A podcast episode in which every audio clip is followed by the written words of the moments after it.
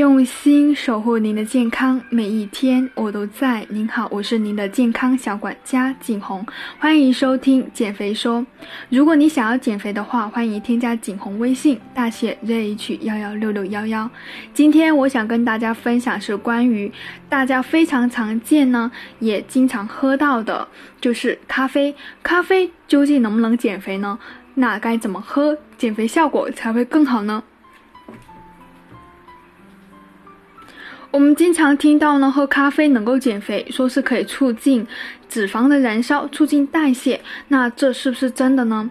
同样是一杯小小的咖啡，有的人越喝越苗条，有的人却越喝越胖了。所以在减肥期间的这杯咖啡到底应该怎么喝？纯正的黑咖啡呢？兼顾醇香的风味，还有非常低的热量，确实是减肥期间的非常好的饮料。那每天来一杯呢，完全不会有喝奶茶、喝可乐的那种热量负担。更重要的是，咖啡中的咖啡因，它是可以提升身体代谢水平，加速燃脂。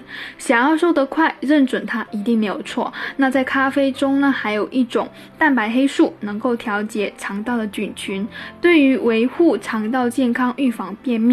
也是比较有帮助的，所以这样的纯黑咖啡呢是比较好的，减肥期间呢是可以推荐去喝的。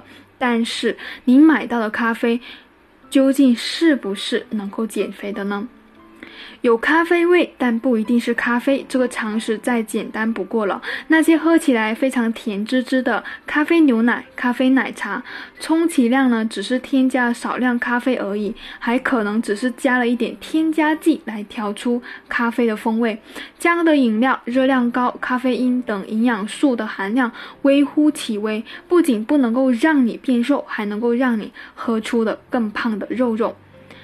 咖啡的文化呢源远流长，各式各样的经典款啊、创新款都层出不穷。那除了黑咖啡以外呢，比如说摩卡、皇家咖啡、焦糖玛奇朵，难道呢不可以喝吗？香是很香，但是这些花式咖啡中可不仅仅是咖啡，还添加了糖分啊、巧克力酱啊、奶油啊，甚至是酒之类的高热量配料。那热量飙升了之后，你确定减肥还能喝吗？有伙伴呢可能会说，其实我喝咖啡也没有喝那么多花样的，我就是喝普通的速溶咖啡而已，这个应该可以吧？其实呢，市面上的速溶咖啡往往会添加了奶精，也就是植脂末。这就是代表咖啡中含有反式脂肪酸哦。每天冲上一两杯，积少成多，很容易导致发胖，甚至危害心血管健康。就连 WHO 呢都曾经公开呼吁，尽量少喝速溶咖啡了。还有呢，就是在减肥圈里面，还有呢，我相信大家会听过。防弹咖啡，其实防弹咖啡做法也很简单，就是往一杯黑咖啡中加黄油和椰子油，脂肪含量超高。